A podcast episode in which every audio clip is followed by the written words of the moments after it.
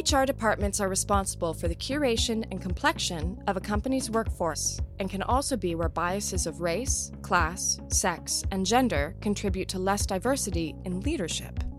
Artificially intelligent selection processes can prove more efficient, but they also have the potential to amplify those biases, as they're driven by human made HR datasets that were used to make them in the first place. Recognizing algorithm discrimination and its consequences in the hiring processes can make a difference. Welcome to AI for Social Good, a new podcast made possible by Google, produced by the Walrus Lab. I'm Emma Mackenzie Hillier. Dr. Golnoosh Farnadi is an assistant professor in the School of Computer Science at McGill University. Here is Dr. Farnadi speaking at the Walrus Talks Artificial Intelligence in Toronto.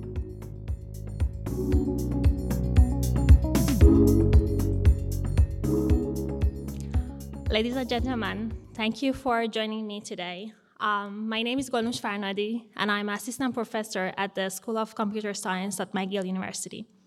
I am also core academic member at MILA Quebec AI Institute, which is the largest AI lab in the world. I am also one of the Canada CIFAR AI shareholders. Today, I want to discuss a critical issue that demands our attention the risk of algorithm discrimination. Let me start with a question. So, who knows what is algorithmic discrimination? Can you raise your hand? Yes. a Couple of people. Good, good. So the topic of algorithmic discrimination has become the driving force behind my career, and I'm eager to shed light on its importance. My journey into this field began during my PhD, where I focused on user profiling and personality prediction based on digital footprints. Upon completing my research, I was shocked when I um, approached by companies that they had the intention of using my model for hiring purposes. It was then that I realized the potential consequences of algorithm discrimination. Imagine a 50 year old man, highly skilled, extrovert, um, who is perfect for a job for the extroverts, um, but who is missing out on job opportunities for extroverts simply because an AI model wrongly perceived him as an introvert due to his limited presence on social media. This is the alarming reality we face. Unfortunately, AI systems, despite their numerous benefits that we are going to hear today actually, are not immune to errors.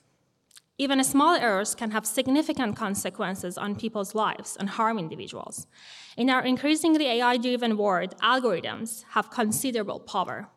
They determine who gets hired, who receives loans, who gets a house, who faces sentencing, and even who receives proper health care and correct diagnosis.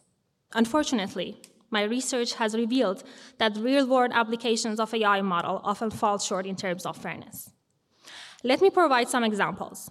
Hiring ads tend to favor men for highly paid or technical roles. Facial recognition technology employed in predictive policing disproportionately targets and discriminates black communities. Risk assessment software used across courts shows higher risk for black people, leading to unjust sentencing. Credit cards are more easily approved for men. Disease diagnosis work poorly on the elderly, and this list goes on and on which illustrates the profound inequalities extended by current AI models. To understand AI bias, we must grasp how AI learns. Modern AI system relies on vast amounts of data, historical records, human interactions, and societal patterns.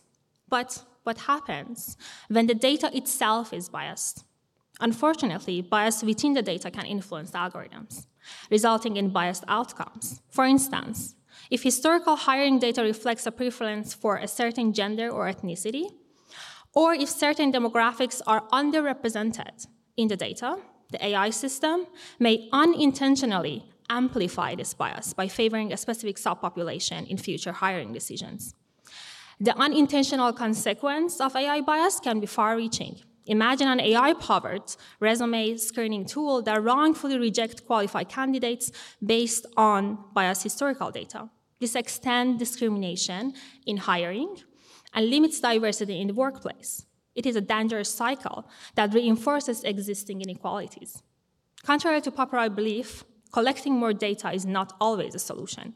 Simply increasing the quantity of the data does not address the underlying issues and can potentially create additional problems such as power inequality, privacy issues, lack of local empowerment, limited solution diversity and control. The issue extends beyond bias data. Biases can infiltrate the very design of AI models. Choices made during development, unconscious assumptions, and human biases can all find their ways into the models, influencing the outcomes. This means that biases persist even if the data is improved. Many believe that regulation is the silver bullet, but it alone isn't sufficient. In fact, we do have laws against discrimination in protected domains, but we need more than just rules. Consider safety critical fields like medicine, where precise standards and guidelines are exist. Similarly, we require comprehensive framework for AI development to ensure fairness and non-discrimination. And it is not going to happen overnight. Unfortunately, due to the speed of AI development and its dynamic nature, we are still far behind in understanding algorithmic harms, and we have yet to establish gold standards for deployment. So how we can address algorithmic discrimination? Awareness is a key. So the first step is to educate ourselves. I couldn't cover all aspects of algorithmic discrimination in this talk, but I hope more people raise your hand the next time someone asks this question, whether you heard about algorithmic discrimination. How to take action? As a business owner, we must take responsibility by auditing our AI systems, being transparent about their limitations, and actively working to reduce harm. It is crucial to stop deploying models that have not undergone true testing on all subpopulation. As consumers, we must exercise caution not blindly trust algorithms and demand more transparency from companies. And as policymakers, I'm not sure if you have policymakers here, we must advocate for standards that incorporate internal and external verification and auditing of AI models. This may require international effort to establish comprehensive guidelines. The existing narrative suggests that considering algorithmic fairness slows down business. This is very wrong. We must recognize the need for brakes to ensure both safety and speed. As inventors, demanding responsible AI solutions and promoting human centered AI over profit will not only increase long term profits because your service benefits more people, but also guarantee a safe and a bright future for our children. Believe me, when I say that we can create AI systems that eliminate inequality. However, our current reality is that we are blindly creating powerful AI systems that are dangerous to our society. It is up to us to change this trajectory. Remember, the power to combat algorithmic discrimination lies within each of us. Together, we can shape a world where AI empowers, uplifts, and celebrates the diversity of humanity. Thank you for your attention and for being part of this crucial conversation.